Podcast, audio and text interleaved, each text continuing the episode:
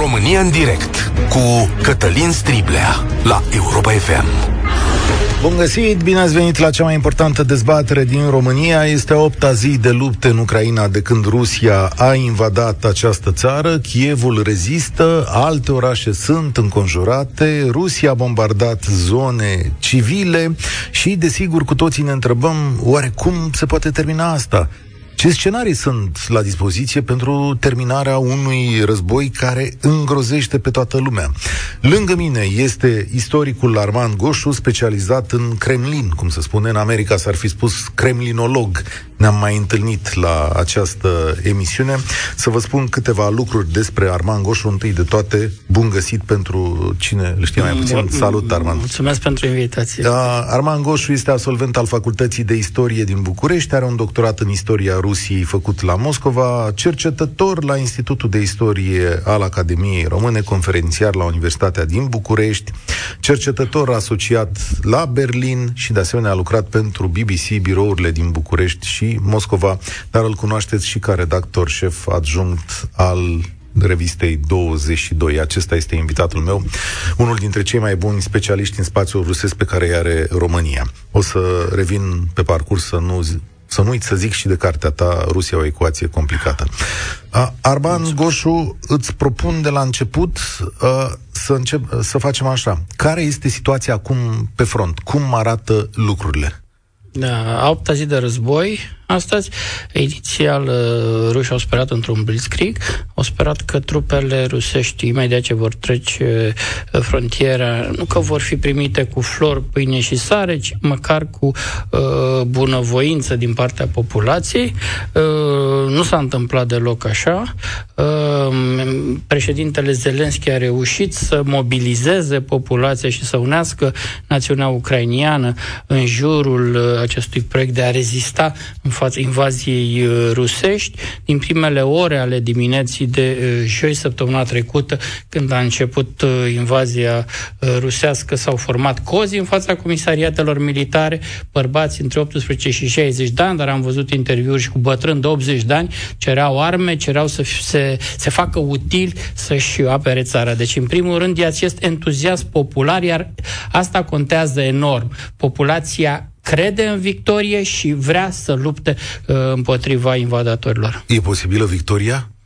Uh, e posibilă victoria pentru că, uh, acum, din punct de vedere militar, Putin și dacă supune Ucraina, uh, el nu poate să câștige războiul.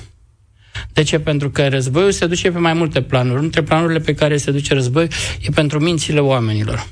Bun. O războiul ăla n-are cum să-l câștige. Fii atent. Hai să dau numerele de telefon, numărul de telefon și întrebările și trecem la scenarii. Eu am enumerat trei înainte de a intra în emisie și am zis așa, domnule, poate să uh, ocupe, să pună un guvern marionetă, poate să uh, ocupe Ucraina cu totul să o transforme în Rusia, să zicem, ceva uh-huh. de genul ăsta, sau poate să plece acasă, înfrânt, să poate și asta, da? Dar asta e ce zic eu, așa cu priceperea mea.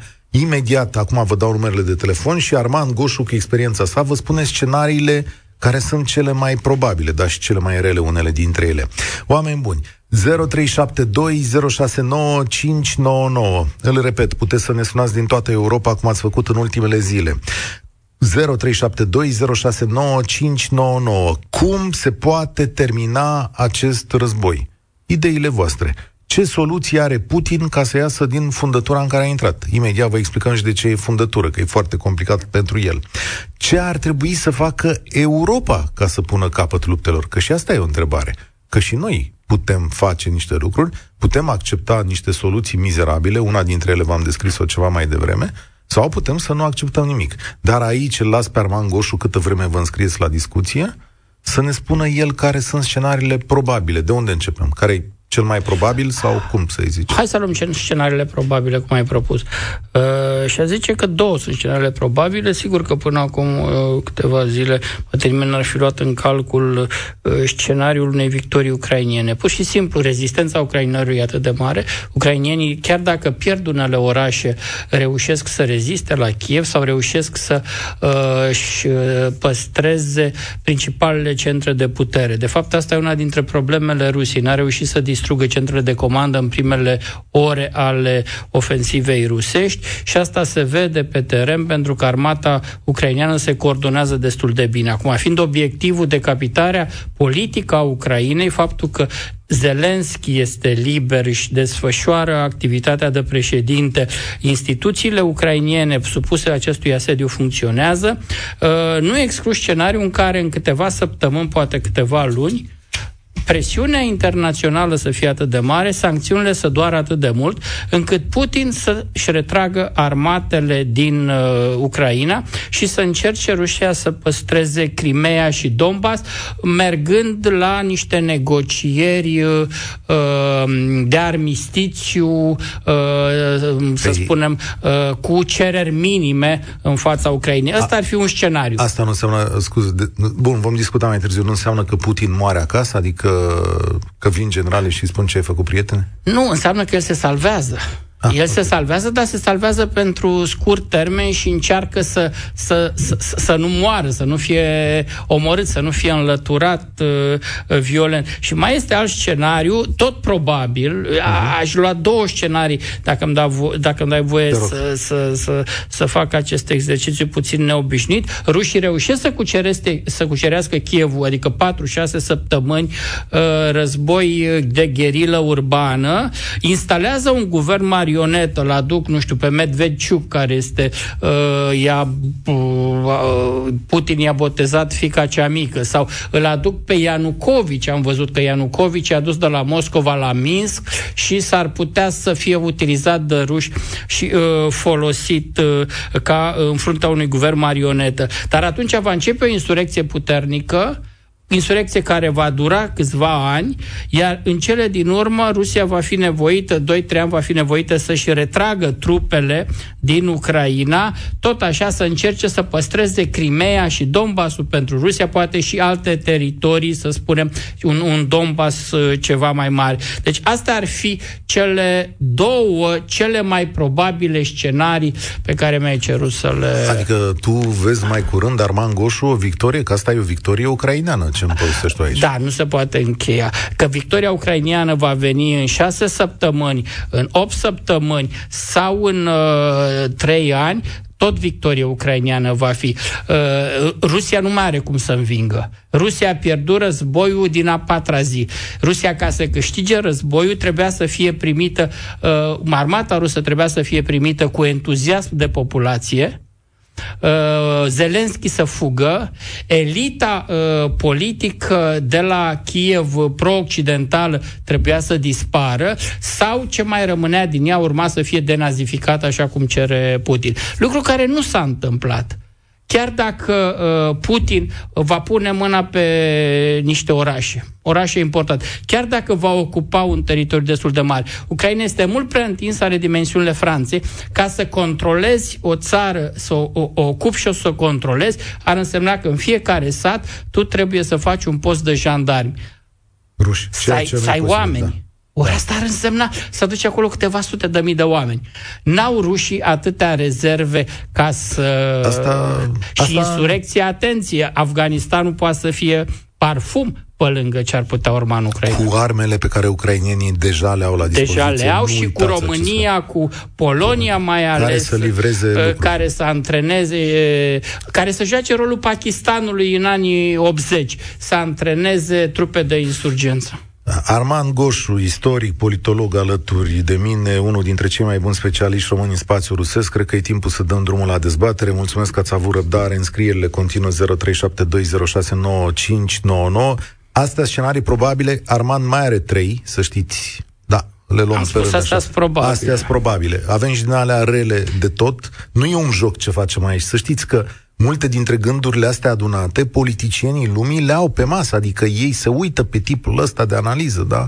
Cătălin, salutare, ești la România în direct, alături de Armand Bună ziua. Goșu. Salut! Uh, bună ziua dumneavoastră și invitatului uh, dumneavoastră și, bineînțeles, tuturor celor care ne ascultă. Uh, foarte pe scurt, părerea mea vis-a-vis de problema în dezbatere.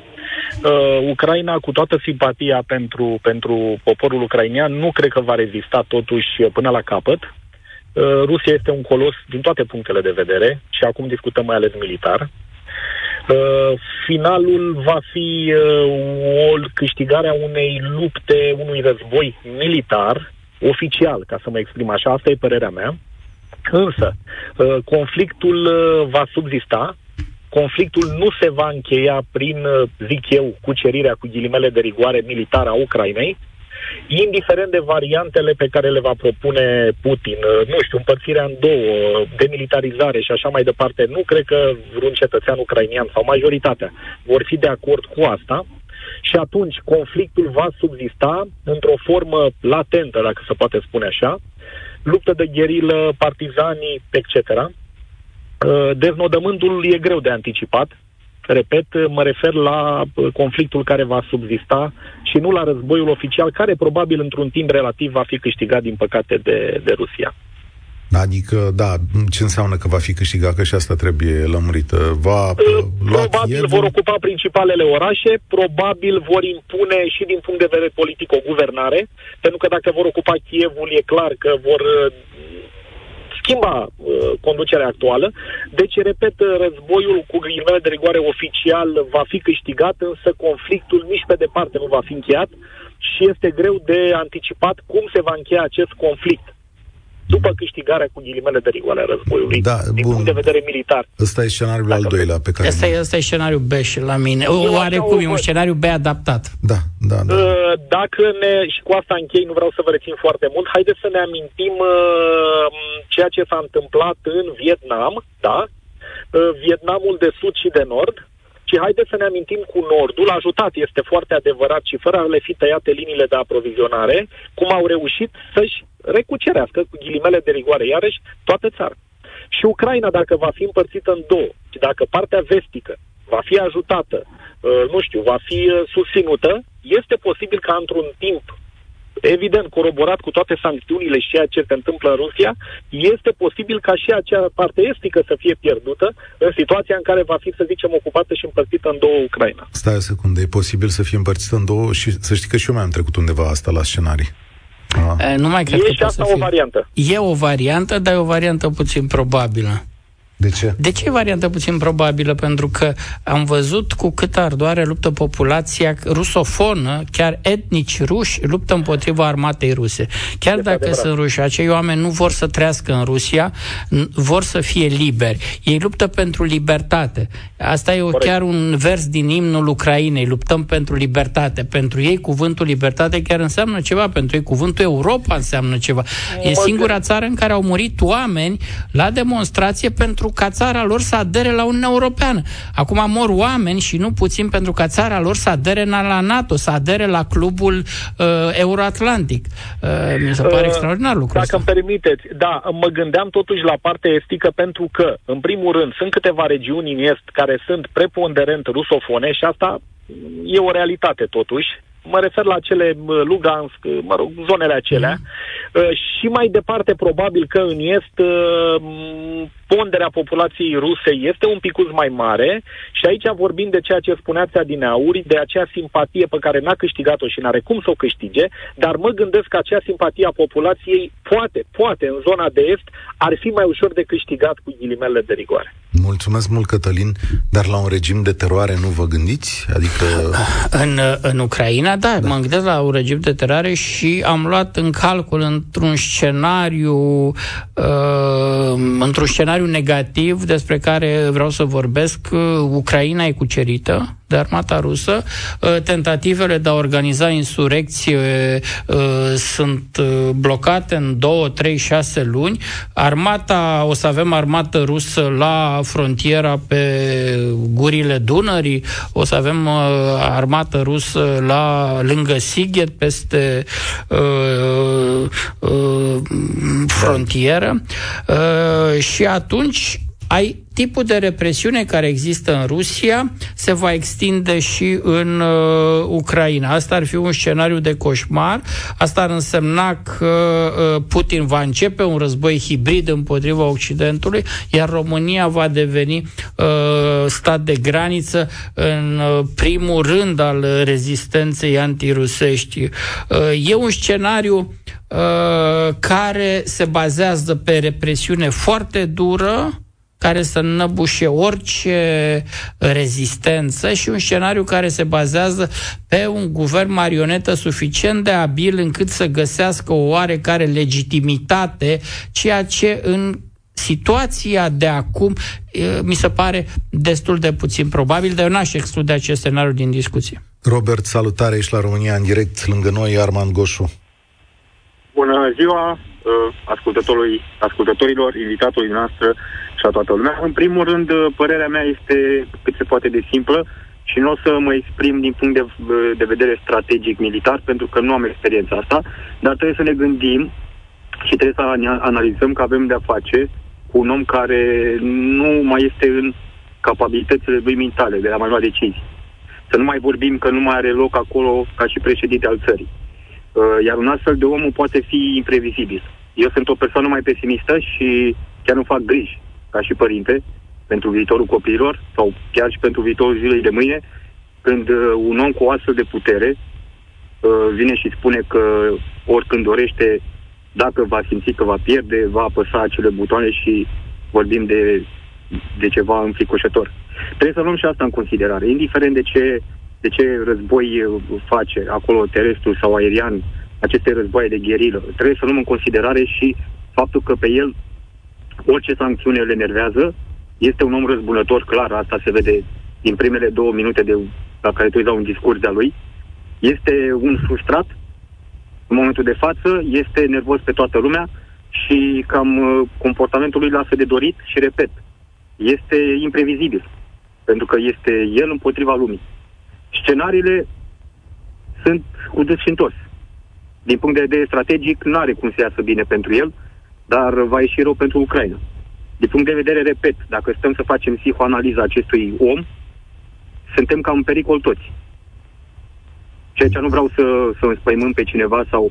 Dar nu, ăsta este vrei, adevărul. Da, să, deschid, să discută posibilitatea, să discută deschis posibilitatea unui scenariu nuclear. Ajungem mai târziu acolo. Da, nu aș vrea să, să da, știu, lumea. Aș... Nu e nevoie a... să înspăimânți, dar da. trebuie să fim realiști. Adică e țara care deține... Exact Asta cele mai multe bombe atomice de pe planeta asta, bănuiesc, nu? Greșesc? Armand exact. e mă gândesc că, mai multe. că doar arsenalul lui înspăimântă lumea, nu trebuie să mai vină la televizor să spună că voi folosi așa ceva. Adică trebuie să luăm și asta în considerare, pentru că a spus că va ataca Ucraina, asta a făcut, Doamne ferește să se ducă și mai departe. Să sperăm că cineva din interior, deși niciodată nu mi-am, nu mi-am dorit rău sau moartea cuiva, dar cred că nu sunt singur de părere, să sperăm că cineva din interior va alege soluția cea mai bună. Ia, stai să decât... Ia, stai un pic aici, stai un pic aici, ai de discutat.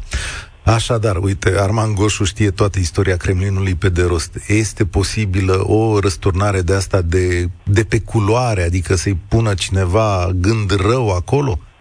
Să Aici ai... este vorba de gând rău. Nu, Aici este cum? vorba de a lua decizia bună.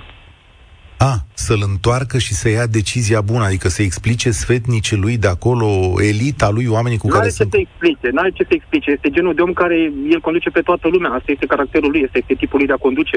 Este vorba de anihilarea lui, pur și simplu. Aha, de scăparea aha. de acest om.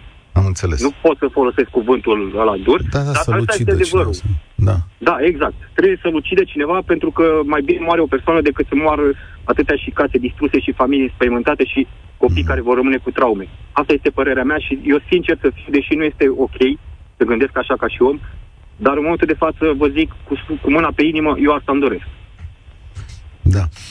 Acum, te înțeleg și nu te judec la câtă moarte e în Ucraina exact. La cât rău a astea. produs, nu ai cum să mai fie milă de o astfel de persoană. Mm. Și repet, trebuie să ne gândim ceea ce nu vedem în mass media, trebuie să ne gândim și să analizăm și că omul ăsta nu mai este în nicio capacitate mentală nici o, E valabil? Nici, e, e, stai o secundă, e valabil Armand Goșu ce zic? Adică știu că multă lume îl privește așa, dar cei care lucrează cu el acolo, elita Moscovei, cum îl privește? Nu, elita, elita cercul intim uh, al lui, oamenii cu care discută, împreună cu care ia deciziile, uh, își dovedesc cu fiecare ocazie loialitatea față de Putin și eu nu cred că în momentul ăsta sunt fisuri, cel puțin publice, semnificative în cadrul elitei ruse. Sigur, chiar dacă se pot interpreta unele gesturi, Mișosti săptămâna trecută când a fost acel Consiliu de Securitate, un fel de politbiuro lărgit și a plimbat pe toți prin fața microfonului și le-a cerut să spună dacă sunt de acord sau nu sunt de acord. De fapt, atunci nu discutau planul independenței Donetsk și Lugansk, ci discutau planul războiului, pentru că ei știau în aceea zi Putin a uh, înregistrat și uh, a, anunțarea invaziei. Amintiți-vă Mm-hmm. Da, da, da, el făcea Nicola consiliu s-a dat și... câteva zile mai da. târziu. Uh, înregistrarea respectivă s-a dat cu cât, câteva zile mai târziu. Dar eu n-am văzut la nivelul elitei rusești. Deci ce se întâmplă? Asta e o elită tipică pentru state dictatoriale, autocrații, dictaturi. Deci, practic, Putin urăște să schimbe lumea. Uh, el mers cam cu aceeași echipă în ultimii 20 de ani. Dacă vă uitați pozele cu el când ajunge prim-ministru în 99 sau când ajunge președinte în 2000 și vă uitați cine e lângă el, o să vedeți cam aceleași persoane sunt lângă el și astăzi, da? Cu Șoigu, cu... Deci aceiași oameni. El urăște să ai schimbări de uh, personal în anturajul lui. El se bazează pe aceiași oameni și o chestie de relație personală la el. Acum, oamenii ăștia nu o să-l trădeze. S-a făcut o selecție și o triere în acești 23 de ani de, în cadrul birocrației ruse de oameni care nu rezistă la stres, oameni care uh, sunt prea empatici, oameni care nu sunt buni executanți. Iar acum în jurul lui nu ai decât niște roboți. Niște roboți, v-ați uitat ca acei oameni la ședința despre pe care am amintit-o eu a Consiliului de Securitate. E tot filmul nu pot să vorbească liber? Ei da, trebuie da, să da, citească. Da, da, da, e, deci este erau, imaginea e, emblematică. Se bâlbâiau, erau și ca singurul care știa ce să pregătise și care a venit cu hârtiuța de acasă, era fostul președinte Medvedev, care e vicepreședintele Consiliului de Securitate, vicesecretarul Consiliului de Securitate al Federației Ruse. Deci oamenii nici din punct de vedere intelectual, nici din punct de vedere al sănătăților, nu sunt uh, în formă să, să discute niște decizii atât de importante, care nu sunt importante doar pentru Federația Rusă, sunt importante pentru întreaga omenirii. Deci în acest moment uh, este prea devreme să vorbim despre, da, sunt niște defecțiuni în cadrul oligarhilor, unii oligarhi de Pasca sunt mai mulți care au ieșit public și au spus că uh, războiul uh, e o eroare, dar ei au spus ei militează pentru pace, în primul rând, nu au da. ieșit public să-l critique pe Putin da, și au ieșit curaj, să militeze da. pentru pace în condițiile în care și-au pierdut miliarde. Din miliardari au devenit milionari peste noapte, odată cu sancțiunile. Da. Robert, mulțumesc tare mult. Uite că am cântărit și explicația pentru ceea ce ai spus. Deci răsturnarea de la Kremlin o amânăm puțin. O amânăm puțin. Sigur că dacă lucrurile se împut, ca în orice buncăr se întâmplă lucruri, mă gândesc. Simion, salutare, bine ai venit la România în direct. Suntem alături de Arman Goșu, istoric și politolog al spațiului rusesc. Salutare! Salutare, bună ziua! Bună ziua! Uh, ca, ca etnic ucrainean, Ucraina deja a câștigat. Și a câștigat nu numai uh, și respectul Europei și a întregii lumi. Și ce vreau să zic, că acel criminal Putin o să pățească ori ca Gaddafi din Libia, ori, ori o să fie, uh, o să pățească ca Milosevic, uh, fostul uh, președinte al Serbiei. Să-l vezi Asta pe Putin pe banca acuzaților la Haga? Cum ar arăta? O crezi că o să-l vezi pe Putin pe banca acuzaților la Haga? Cum ar arăta Da, acest? pentru că antevorbitorul meu sau domnul Gosu, care au zis că nu o să fie trădat. Din contra, miliardarii, uh, poporul rus, poporul rus, adică uh, vorbesc de cei de sus, din Parlament, sunt corupți și corupția o să-l trădeze. Când o să vadă că miliardele merg uh, pe apa sâmbetei, o să-l trădeze. Ascultați-mă pe mine. Asta Am fost student, am Așa. fost student șase ani de zile în Livov. Trei, trei colegi de-ai mei s-au înrolat voluntar din Germania și a lăsat familia și a plecat în Ucraina să lupte. Tot respectul. Asta cred, asta cred că mulți ucraineni se, se duc acolo. Sigur că asta contează și pe asta se întemeiază toată chestiunea asta. Dar, sincer, aici nu vreau să te contrazic și eu sunt de aceeași părere. Eu nu cred că schimbarea o să vină de la, de la Kremlin. Sau nu de la oligarhi. Am văzut ce zic oligarhii, am văzut ce fac unii dintre ei. Mi se pare că se pun la adăpost ca toți oamenii cu bani în, în, situația, în situația asta. Trebuie să ținem seama de faptul că oligarhii au o foarte mică influență. Nu sunt oligarhii din vremea lui Boris Yeltsin din 1999, când semia familia, așa numita familie, fiicele lui Yeltsin, împreună cu principalii oligarhi, cu Berezovski, cu Abramovici, făceau și desfăceau în politică. Acum, uh, oligarhii cu care lucrează Putin, de care este apropiat, provin din structurile de securitate. Sunt așa numiți silovichi. Deci și oligarhia din Rusia a suferit o reformă în ăștia 23 de ani. Puțin din vechi oligarhi, Patan, Inderi Pasca au rămas, dar ei sunt foarte departe de Kremlin. Influența lor în politică este foarte mică și în societate este foarte mică. De ce? Pentru că ei sunt, uh, cum să spun, uh, văzuți uh, destul de negativ. Ei nu au autoritate morală în fața populației. De asta spun că ieșirile lor acum cu diverse postări pe Twitter sau pe alte rețele de socializare nu vor stârni entuziasm, nu vor scoate lumea în stradă. Simion, care e speranța ta? Speranța mea uh, și ceea ce vreau, ce, vreau, ce vreau să mai spun, că Europa, lumea trebuie să-i ajute nu numai cu luminițe și aplauze, trebuie să, nu numai moral, trebuie să ajute și cu arme, ci să se implice mult mai mult. Pentru că ei luptă pentru Europa. Ucraina nu luptă numai pentru ea, luptă pentru Europa, luptă pentru aici, sunt uh, lângă graniță, trăiesc lângă graniță în Ucraina. Vă dați seama că, Doamne ferește, într-un scenariu, dacă Rusia câștigă, cum o să trăim noi, tot, toată populația care stă lângă, lângă graniță, care trăim lângă graniță.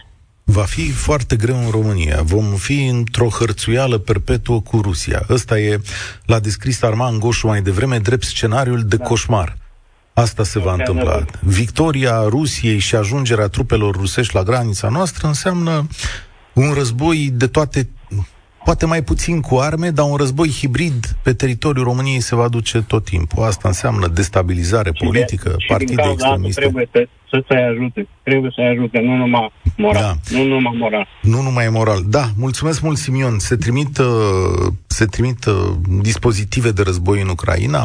S-a deschis o portiță cu veniți aici civili și vreți să ne apărați. Dumnezeu știe care sunt civilii cu pregătire militară care intră în Ucraina pot fi enorm de multe bănuieli, dar sunt sigur că au, au pus piciorul acolo și profesioniști ai luptelor din diverse țări, orică sunt înrolați în momentul ăsta. Polonia schimbă legislația tocmai pentru a permite.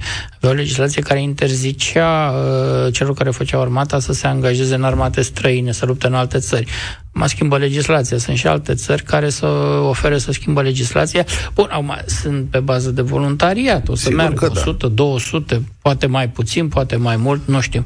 Uh, acum, uh, imediat, uh, imediat, Cristi, da, să spunem și faptul că aici o să avem destule complicații în perioada viitoare și că mâine o să vă pun o altă întrebare enorm de complicată. O să vină Cristian Pârvulescu pe locul lui Arman Goșu iar întrebarea este așa, uh, trebuie să primim Ucraina în Uniunea Europeană în momentul acesta, așa cum oamenii au făcut cerere și avem destule motive să o facem. Dar știți care sunt urmările? Dacă Ucraina pune piciorul în Europa, înseamnă că avem un război în hotarele Uniunii Europene. Și o să vă las pentru mâine să vă gândiți la chestiunea asta când vom analiza uh, povestea asta văzută dinspre Occident spre Rusia. Azi ne uităm însă dinspre Rusia spre Occident.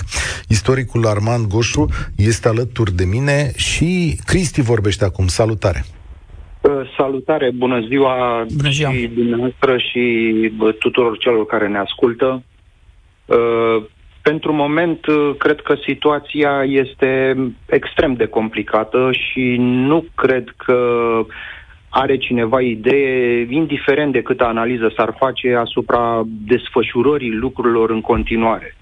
Uh, sunt diferite opinii, păreri, diferiți experți militari și așa mai departe, care arată cu uh, bastonul la diferite hărți militare și nu numai, dar este greu de prezis în acest moment cum se vor desfășura lucrurile. Cristi, fii atent, e ca un joc. Pe masa oficialilor fiecărui stat sunt da. scenariile acestea curg ca niște ramuri și funcție de niște variabile statele mută diverse scenarii sub variabilele respective pentru a vedea cum continuă. Asta se întâmplă.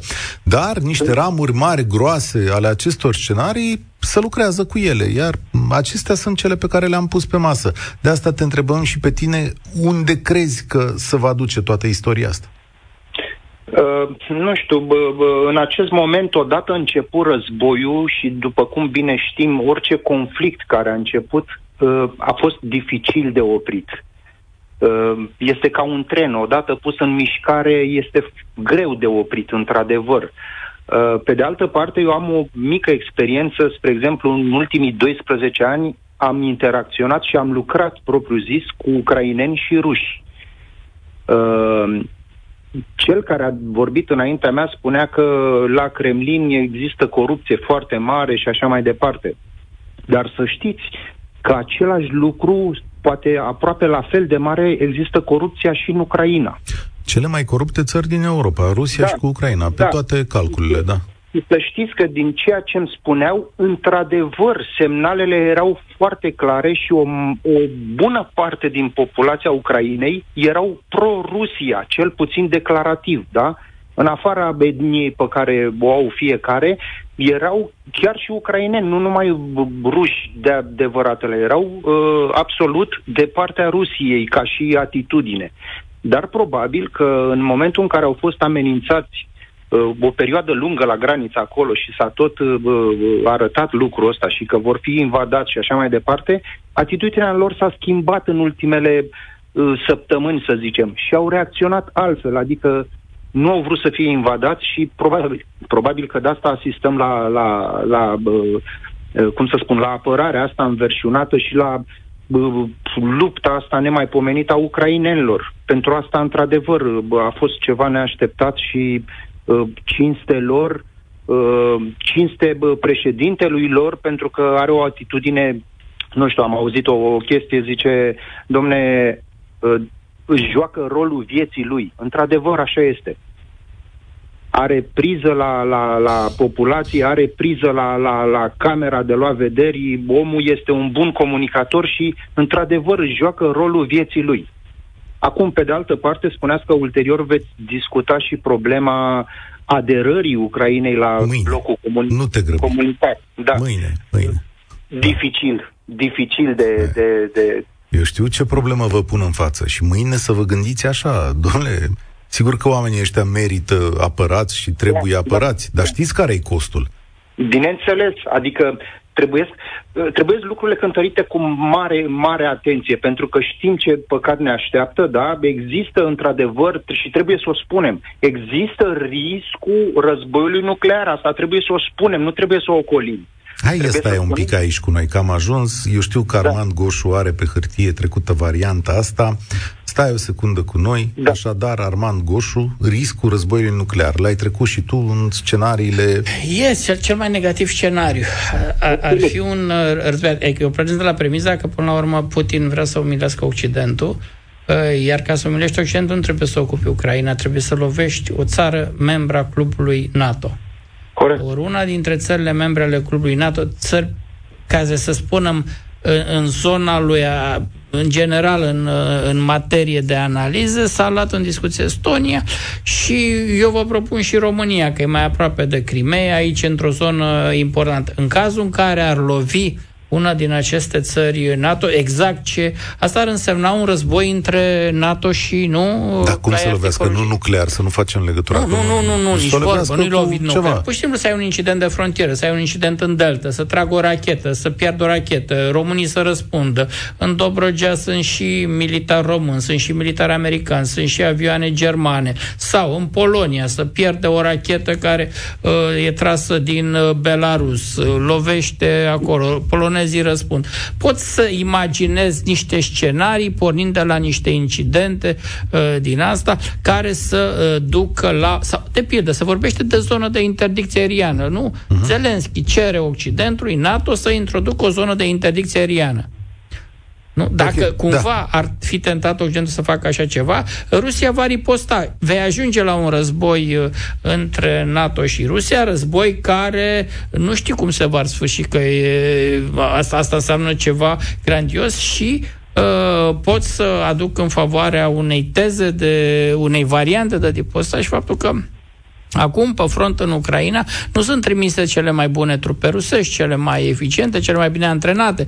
Uh, sunt tentat să cred că Putin a lăsat în rezervă trupe mai bine antrenate pentru că nu știe cum va evolua război. Un război îl încep, dar nu știe cum evoluează, pentru cazul în care va avea nevoie de ele pe alte fronturi împotriva unor țări mai bine pregătite. Și în cadrul acestui scenariu cu așa. NATO, așa, să ai niște... Să ai o tent- Putin să fie tentat să-și uh, flexeze mușchii și să lovească cu uh, o bombă atomică, dar undeva într-o zonă, to- tocmai ca să arate, domnule, sunt suficient de luați-mă în serios, dau cu bomba atomică în voi. Să ai undeva în ocean uh, o explozie atomică, tocmai ca el să-și întărească... În zona arctică. În zona arctică, undeva în mijlocul oceanului, uh, undeva într-o zonă puțin populată, dar uh, tocmai ca să-și întărească ultimatumul pe care el de practic l-ar da Occidentului cu acea ocazie. Uh-huh. Eu merg, eu spun că ăsta e cel mai negativ scenariu, spun că este cel mai periculos, dar este puțin probabil, este foarte puțin probabil, dar așa pentru jocul scenariilor ce m-a rugat aici Cătălin să fac, eu cred că ar trebui să-l notăm și pe el. Cristi, ai auzit, e probabil. Ideea este că, ideea este că Uh, într-adevăr, noi facem un joc al scenariilor, dar după cum bine știți și dumneavoastră și publicul care ne ascultă în acest moment, Uh, același, uh, același joc al scenariilor s-a făcut și înaintea izbucnirii conflictului. Și mi-aduc foarte bine aminte că uh, probabil peste 80% din cei pe care îi ascultam la TV, la radio și așa mai departe, uh, dintre pricepuții și experții mondiali, dădeau foarte puțin probabil ca Putin să invadeze propriu-zis. Doar americanii au fost mai, mai, uh, mai vehemenți și au spus că vor invada și, dacă mi-aduc bine aminte, și bă, Boris Johnson al Angliei același lucru făcea. Dar în rest, toată lumea spunea, nu, domne, e o chestie doar de a-și arăta mușchii, la fel cum spuneam acum cu scenariul nuclear. Își arată Putin mușchii, uh, face, cum să spun, face paradă, da? Una peste alta. Uh, noi acum discutăm niște scenarii, dar Uh, totul se bazează uh, pentru că noi discutăm rațional, noi discutăm uh, cerebral. Întrebarea pe care ți-o pui este dacă Putin mai e rațional, asta da, e. Nu numai Putin, uitați-vă și la cei din jurul lui, uitați-vă la Lavrov, uitați-vă la bă, bă, fostul președinte care n-a fost decât, uh, cum să spun, uh, Medvedev. a fost tot Putin, ca să mă exprim așa, da? Deci uh, sunt mulți în jurul lui care întrețin paranoia asta pentru că omul uh, probabil este trăiește într-o bucla temporală a puterii, într-o, nu știu, într-o, într-o dimensiune paralelă. Sunt convins de lucrul ăsta. Mulțumesc. Nu are contact, da, cu realitatea. Cristi, mulțumesc tare mult. Uh, mai avem câteva minute, o să depășim ora 14 și ca urmare a interesului vostru. Știu că de câte ori vine Arman Goșu, sunați și ne urmăriți. Mulțumim tare mult uh, pentru asta, ne urmăriți în mare măsură și explicațiile sunt foarte bune. Ovidiu, salutare, ești la România în direct. Vă salut, domnule Striblea, domnule Arman Goșu. Uh, am ascultat foarte atent ce a spus mai devreme. Eu uh, văd că sunt foarte multe, inclusiv domnul Arman Goșu a emis ipoteza conform cărea Putin, uh, Putin a urmărit uh, un blitzkrieg. Dar dacă de fapt Putin nu urmărește un blitzkrieg, ci el este interesat tocmai de această ce să vă spun, de acest pericol care să genereze mase mari de ucrainieni care să se îndrepte spre uh, frontariile Uniunii Europene, recte, Polonia, România, Moldova, iar tocmai această masă de, de migranți, să le zic așa, sau de refugiați, mai bine zis, să genereze uh, o presiune puternică asupra comunității internaționale. Dacă tocmai acesta, această încetinire, acest pericol nu este de luat în seamă, deoarece concret acum avem cei peste 100 și ceva de uh, mii de uh, refugiați ucrainieni care deja au trecut pe la noi prin țară, și iar mai fi... bine de, de o jumătate deja a rămas acolo. Vor fi mai mulți, dar fii atent.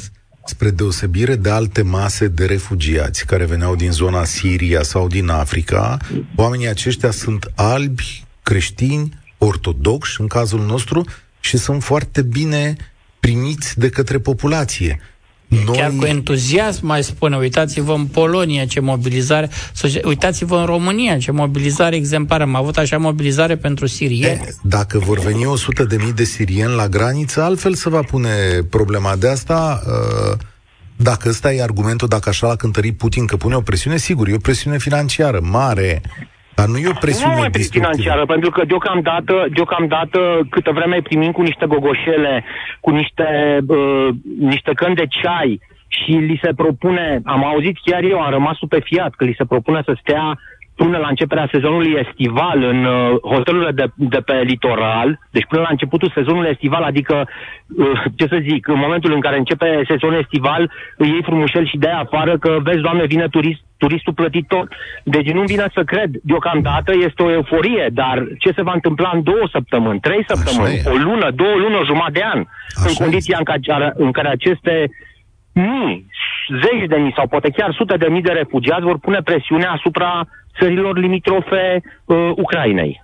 Stai un pic cu noi, Hai să luăm un minut de publicitate. Ne întoarcem fix la discuția cu tine. Cu tine. România în direct continuă la 0372069599.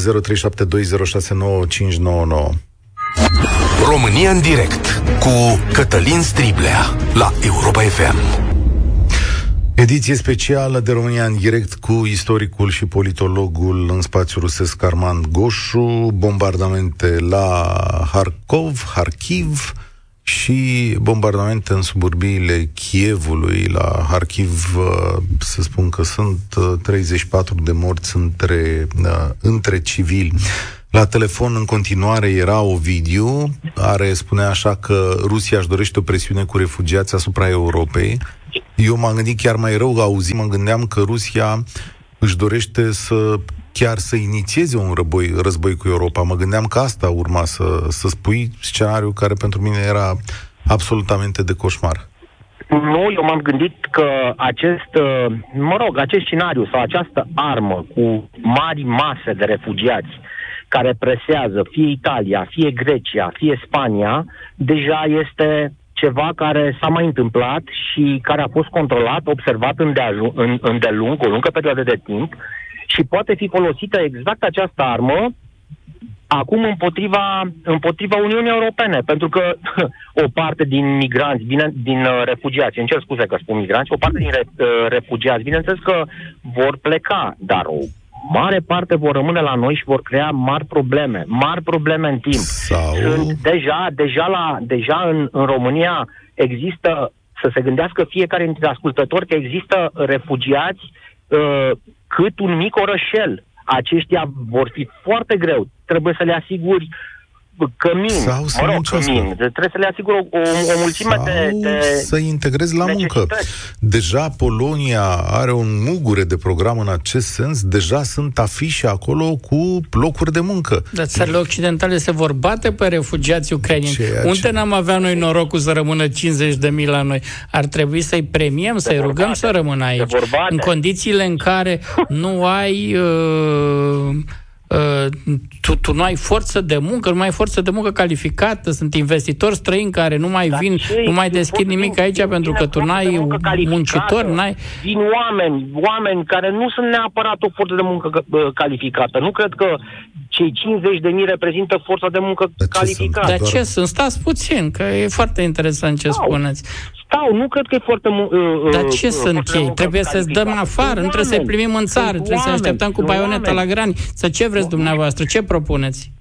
Deci, nu propun asta. Dar ce am, propuneți? Am, am, gener- am, am gândit numai acest scenariu, că Putin pur și simplu a luat în calcul această masă care intră. Video, și în afară ei... de asta, deși eu să fiu contra curentului principal, o să mă întreb, oare care era problema în cazul în care Ucraina ar fi acceptat statutul de neutralitate? Care Dar nu asta problema? vrea Putin să accepte statutul de neutralitate. Asta a cerut. Asta nu cerut. asta a cerut, a cerut denazificare. Citiți ce cere Putin. Vor, informați-vă întâi. Nu vă mai faceți așa impresii. De neutralitate. Nu e, ne, nu e o impresie. Deci, statutul de neutralitate Ucraina să accepte să nu intre în NATO, să-și asume această, această obligație, să spunem, să nu intre în NATO. Sau nici nu se punea problema de Uniunea, Uniunea Europeană, era vorba doar de NATO. Nu înțeleg de care era problema atât de mare ca să nu intre Ucraina în NATO. Da, personal, da, dar ucrainienii n-au dreptul să aibă și ei proprie opinie, n-au dreptul să, să aibă părere, trebuie să le decidem noi de la București sau cineva de la Moscova ce au ei voie să facă și ce nu? Deci nu e națiune suverană Ucraina, asta spuneți dumneavoastră. Trebuie să le decidă alții ce trebuie să facă. Nu vrem, domnule, să intrați în NATO. Stați naibii acolo. Eu mă gândesc că statutul unei Elveția Estului era destul de bun. Dar dacă Ucraina. ei nu Așa vor să fie Elveția Estului, dacă dumneavoastră vreți să luați decizii pentru Ucraina, mergeți acolo, luați cetățenie ucrainiană, intrați în politică și propuneți un referendum pentru statutul Elveției în Ucraina. Deci eu nu vreau să iau... Eu îmi pun întrebări, domnule Arman Goșu. Pur și simplu îmi pun întrebări. Nu ăsta este scopul emisiunii, să pun ascultătorii întrebări? Băi, de foarte bine și eu vă răspund, vă ajut. Ascultător al Europa FM, de ce mă trimiteți în Ucraina să-mi iau... Uh, păi de asta uh, spuneți dumneavoastră, că vreți, vreți ca Ucraina să fie atunci Uh, urmați-vă acest proiect și mergeți acolo. Dar stați un pic. Am spus, am spus că că mă întreb de ce nu, a, nu e acceptat, nu că vreau Păi de ce să fie acceptat? Ucrainienii au voie să aibă și ei vedeți, o părere sau nu au voie? Sunt sau nu sunt națiune suverană? Uite, să vă explic așa. Uh, asta e ce ne propui tu, Ovidiu, e varianta aceea pragmatică și foarte călduță pentru noi. Pentru că dacă Ucraina ar fi acceptat aceste cereri, pentru noi n-ar fi fost niciun război. Pentru noi era cel mai simplu. Și ăsta e adevărul. Dar noi nu suntem ei. Adică pentru țara lor nu e o variantă acceptabilă cel mai probabil sau pentru cei mai mulți dintre ei. Dacă noi am fi fost în situația asta în urmă cu 20 de ani să vină unii cu armele peste noi când am intrat în NATO, ce făceam? Și ne spuneau cei din jur, sârbii sau nu sârbii, hai să zicem cehii, unguri. Nu intrați spuneau, în NATO, nu Nu-i luați și pe românii ăia. Închipuieți, spune-te un pic în, în locul acesta, cum să fi procedat?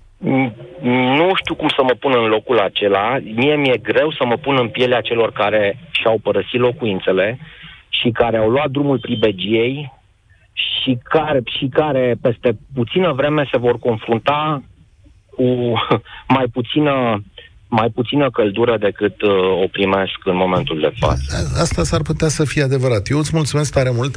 Voiam să vă atrag atenția și asupra acestui fapt. Oamenii care vin în România sau pleacă în alte țări sunt oameni care muncesc ei ceva în țara lor. Că acum sunt pe drumuri, dar fie sau majoritatea dintre ei au muncit ceva. Ori au avut o afacere, ori uh, au făcut, știu eu, au predat undeva, ori sunt profesori. Este România muncitori. destinația lor. În România rămân, ați văzut, au trecut 110 da, mii, au rămas sub 50 de mii. Uh, deci nu da. este destinația. România știu. are foarte puțin. Ucra- uh, Ungaria este o destinație, da, uh, Sloveci, Slovacia este o destinație, iar Polonia este principala destinație. Sigur că da, ei sunt deci istoric nu uh, trebuie mai apropiați. să ne speriem că... Din potrivă, noi ar trebui să-i atragem aici. La un dat vor reprezenta o forță de muncă foarte bună. Adică eu astăzi văd mulți patroni care se uită și zice, domnule, sunt niște oameni care sunt într-o situație dificilă și care o să accepte, da, nici nu vreau să vorbesc, care, dar știți cum e făcută lumea. O să accepte și niște lucruri mai puține doar ca să trăiască, pentru că lumea va avea tendința să se integreze. Dar nu mai găsești mecanici auto. Acum, ca să-mi schimbe roata primăvară, toamnă, apelez la un service care are indieni. Da, nu? știu, cunosc, da. Vedeți, noi avem deja muncitori din altă parte. Claudiu, ai așteptat foarte mult. Sper că mai ești acolo. Salutare! Sunt, salutare! Să vorbești uh, mai tare, cumva, nu știu de ce te aud slăbuț. Mă auziți acum? Da, da, da, da. da. A, așa, salutare, salutare. Da, e trist ce se întâmplă acum uh, la vecinii noștri. Părerea mea este că singurii care îl pot opri pe Putin este însuși poporul rus. Mm. Că... Ce bine ar fi să fie cum ziceți. Da, e, e părerea mea. În alte ordine de idei, dacă nu se întâmplă treaba asta, mi-e frică ca nu cumva să fie un uh, război de uzură care se va întinde pe foarte mult timp de aici încolo. Și asta datorită faptului că armata ucrainiană nu i-a întâmpinat cu flori și cu bomboane, cum se așteptau, ca în, cum se așteptau de altfel rușii. Asta e părerea mea. Da, auziți? În, 2000, în Armand 2014... Claudiu, stai o secundă. Exista scenariul ăsta, e adevărată informație, Da, adevărată, da, da, da, da. că uh, FSB-ul a greșit evaluările și că 40% din Da, armată da, va da. dezerta? Da, da, da. da. Asta e. Deci un cet, e o analiză Chatham House uh, pe care am folosit-o. De ce, de ce scris un articol foarte interesant? Uh, Putin, în general, acum, în legătură cu Putin, trebuie să urmărești de la cine primește informațiile. În general, în jurul lui are militari. Acum, militarii de cariera lor depinde de satisfacția sau insatisfacția liderului politic. Ca să fie satisfăcut Putin, tu trebuie să-i spui în general ce vrea el să audă. Nu? Iar FSB-ul e o direcție a FSB-ului. FSB-ul ar trebui să acționeze doar în interiorul Rusiei, dar e un caz special și SVR-ul în afară, SVR-ul e spionaj. În cazul Rusiei, FSB-ul acționează în toată fosta Uniune Sovietică.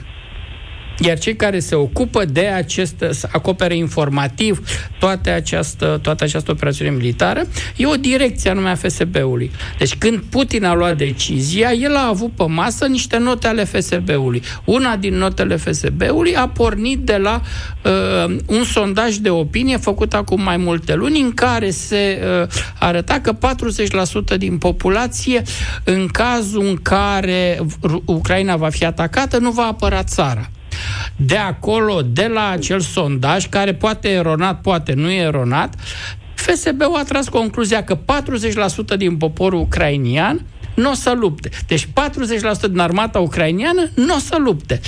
Wrong s-a văzut. Au avut surprize, da. Au avut surprize. Deci, din punct de vedere științific, sociologic, tu nu poți să faci o asemenea extrapolare, totuși făcută de FSB, ca să dea satisfacție liderului politic. Deci, în condițiile în care Putin află de la uh, analiști ceea ce el vrea să audă, vă dați seama că analizele respective nu au nicio valoare. Vă dați seama despre intențiile lui, urmărind ce spune Putin. E foarte important să te uiți ce spune Putin. Să degaje acea zgură și să vezi. El spune, cere armatei ucrainiene să se predea, cere populației ucrainiene să primească bine soldații ruși pentru că sunt soldați eliberatori. De cine îi eliberează? De junta nazistă de la Kiev. Deci, Păi în care mintea e lui... culta nazistă de la Kiev? Pentru că președintele lor este evreu. Se trage din familie de evrei. Bun, acum nici folosirea termenului nazist nu e corectă în cazul Nu e ăsta. corectă, corect. Una exact, e da, fascism, pentru că- alta e nazism, dar Putin nu Exact, face da, da, da. diferență între ele. Iar eliberatorii de junta nazistă au bombardat alaltă ieri uh, uh, Babi Iar, care este cel mai mare centru uh, memorial al Holocaustului din Europa de Est, unde naziștii au ucis 22.000 de evrei. Da. Se pare că propaganda rusă uh, funcționează și funcționează destul de bine vis-a-vis de treaba asta. Mă întreb dacă nu, Nu? cumva mă întreb dacă nu cumva Putin se adresează multe din aceste discursuri doar poporului lui sau uh, unui tip de propagandă pe care deja a însămânțat-o uh, acolo. Tu când spui, Claudiu, că te gândești că poporul rus va face chestiunea asta, te gândești că ce? Că o să iasă oamenii în stradă? Sau cum? Păi, hai, haideți, haideți să ne gândim un pic ce s-a întâmplat cu rubla, nu? Că a explodat. Ah, bună ce, idee. ce, se, ce, se întâmplă, ce, ce se întâmplă cu oamenii care au credite? Adică sunt oameni care probabil au credite, nu știu, de uh, 300 de euro. Să, ne, dăm un exemplu, 300 de euro și a doua zi este 1500 de euro. Chiar, chiar, chiar că e o bună observație. Cum să, ce se întâmplă? Putin că... a cerut c- creditele imobiliare să, r- să se mențină rata. Ceea ce e o aberație, adică... tu- Nu se va întâmplà treaba asta. Păi Părerea și eu mea, zic cred la că fel că nu se va- Nu se n-au va cum întâmpla, să pentru că E ce aberant cumpărai ceea ce- cu, cu 10 ruble astăzi, cumperi mâine cu 50 de ruble. Dar 30% a, a, a picat rubla în două zile cu 30%. Ce să Da, vedeți? Și atunci eh, cred că se va ajunge cumva la criza din 90, să ne aducem aminte bine de criza din 90. 98 am auzit economiști ruși chiar azi dimineața la un radio rusesc care spuneau criza din august 98 e un parfum pe lângă ce va veni în câteva săptămâni. Și atunci mă gândesc că poporul eh, rus va ieși în stradă și nu vor ieși uh, 30-40 de mii, ci vor ieși 30-40 de milioane și cred că se va opri. Dacă nu, se va ajunge la un război de uzură pentru că au Bine, subestimat, foarte arma- armata, interesant. ucra- au, au subestimat armata ucrainiană. Da, apropo de asta... Repet, e- repet, ei se așteptau ca să se întâmple fix ca în 2014, uh, ucrainienii se întâmpine cu sare, pâine, uh, Mhm. băutura lor locală și flori. E Da. surpriză, ce credeți? Așa e. Și Da, da, că și eu- de aici, să ne, de aici să ne și uităm la ce oameni au trimis în prima linie. Că da, da? Mhm. Să mă ierte Dumnezeu, nu poți să-i numești soldați copiii aia. Pe cuvânt, nu poți să-i numești soldați. Adică dacă vreau să trimite soldați, uitați-vă cum arată Cecenia. 6 pe 6. Mulțumesc mult, Claudiu. Hai să-l auzim și pe Mihai la finalul acestei ediții speciale extraordinare din punctul meu de vedere cu Armand Goșu. Mihai, ultimul scenariu pe care îl punem pe masă sau ultima ieșire din această situație halucinantă pe care o trăim. Da, bună ziua. Uh, mie mi se pare, fiindcă tot aud că Putin e irațional, mie mi se pare că tot ce s-a întâmplat, inclusiv cu acel Consiliu de Securitate a lui, uh, cu jocul șefului intelligence de la ei și așa mai departe, că a fost doar un joc și eu cred că el este foarte, foarte rațional și doar vrea să dea impresia că e rațional, că în felul ăsta uh, în, bagă mai multă frică în oamenii care îl ascultă și care se uită la el și nu știe nimeni ce va urma, dar nu cred că și-a pierdut mințile atât de repede. Da, e greu să estimăm noi dacă mai e rațional sau nu mai e rațional.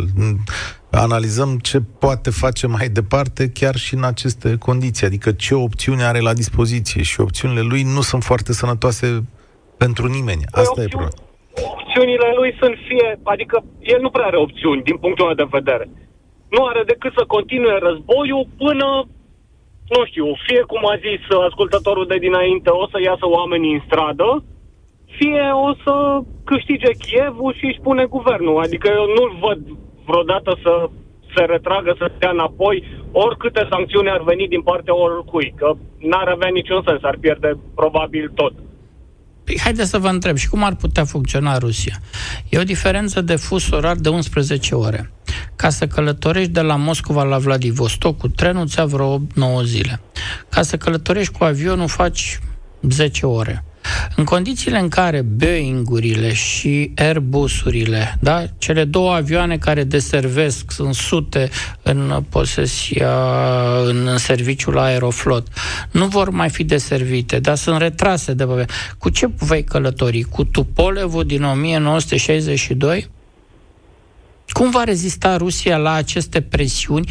Nu există în istoria contemporană uh, o situație similară, comparabilă cu presiunile care, economice care sunt puse astăzi pe Rusia. Cum va rezista Rusia? Dumneavoastră spuneți pe termen lung. Eu vă întreb, șase luni. Cum va rezista? Eu vă întreb, sunt un milion și ceva de bolnavi cronici.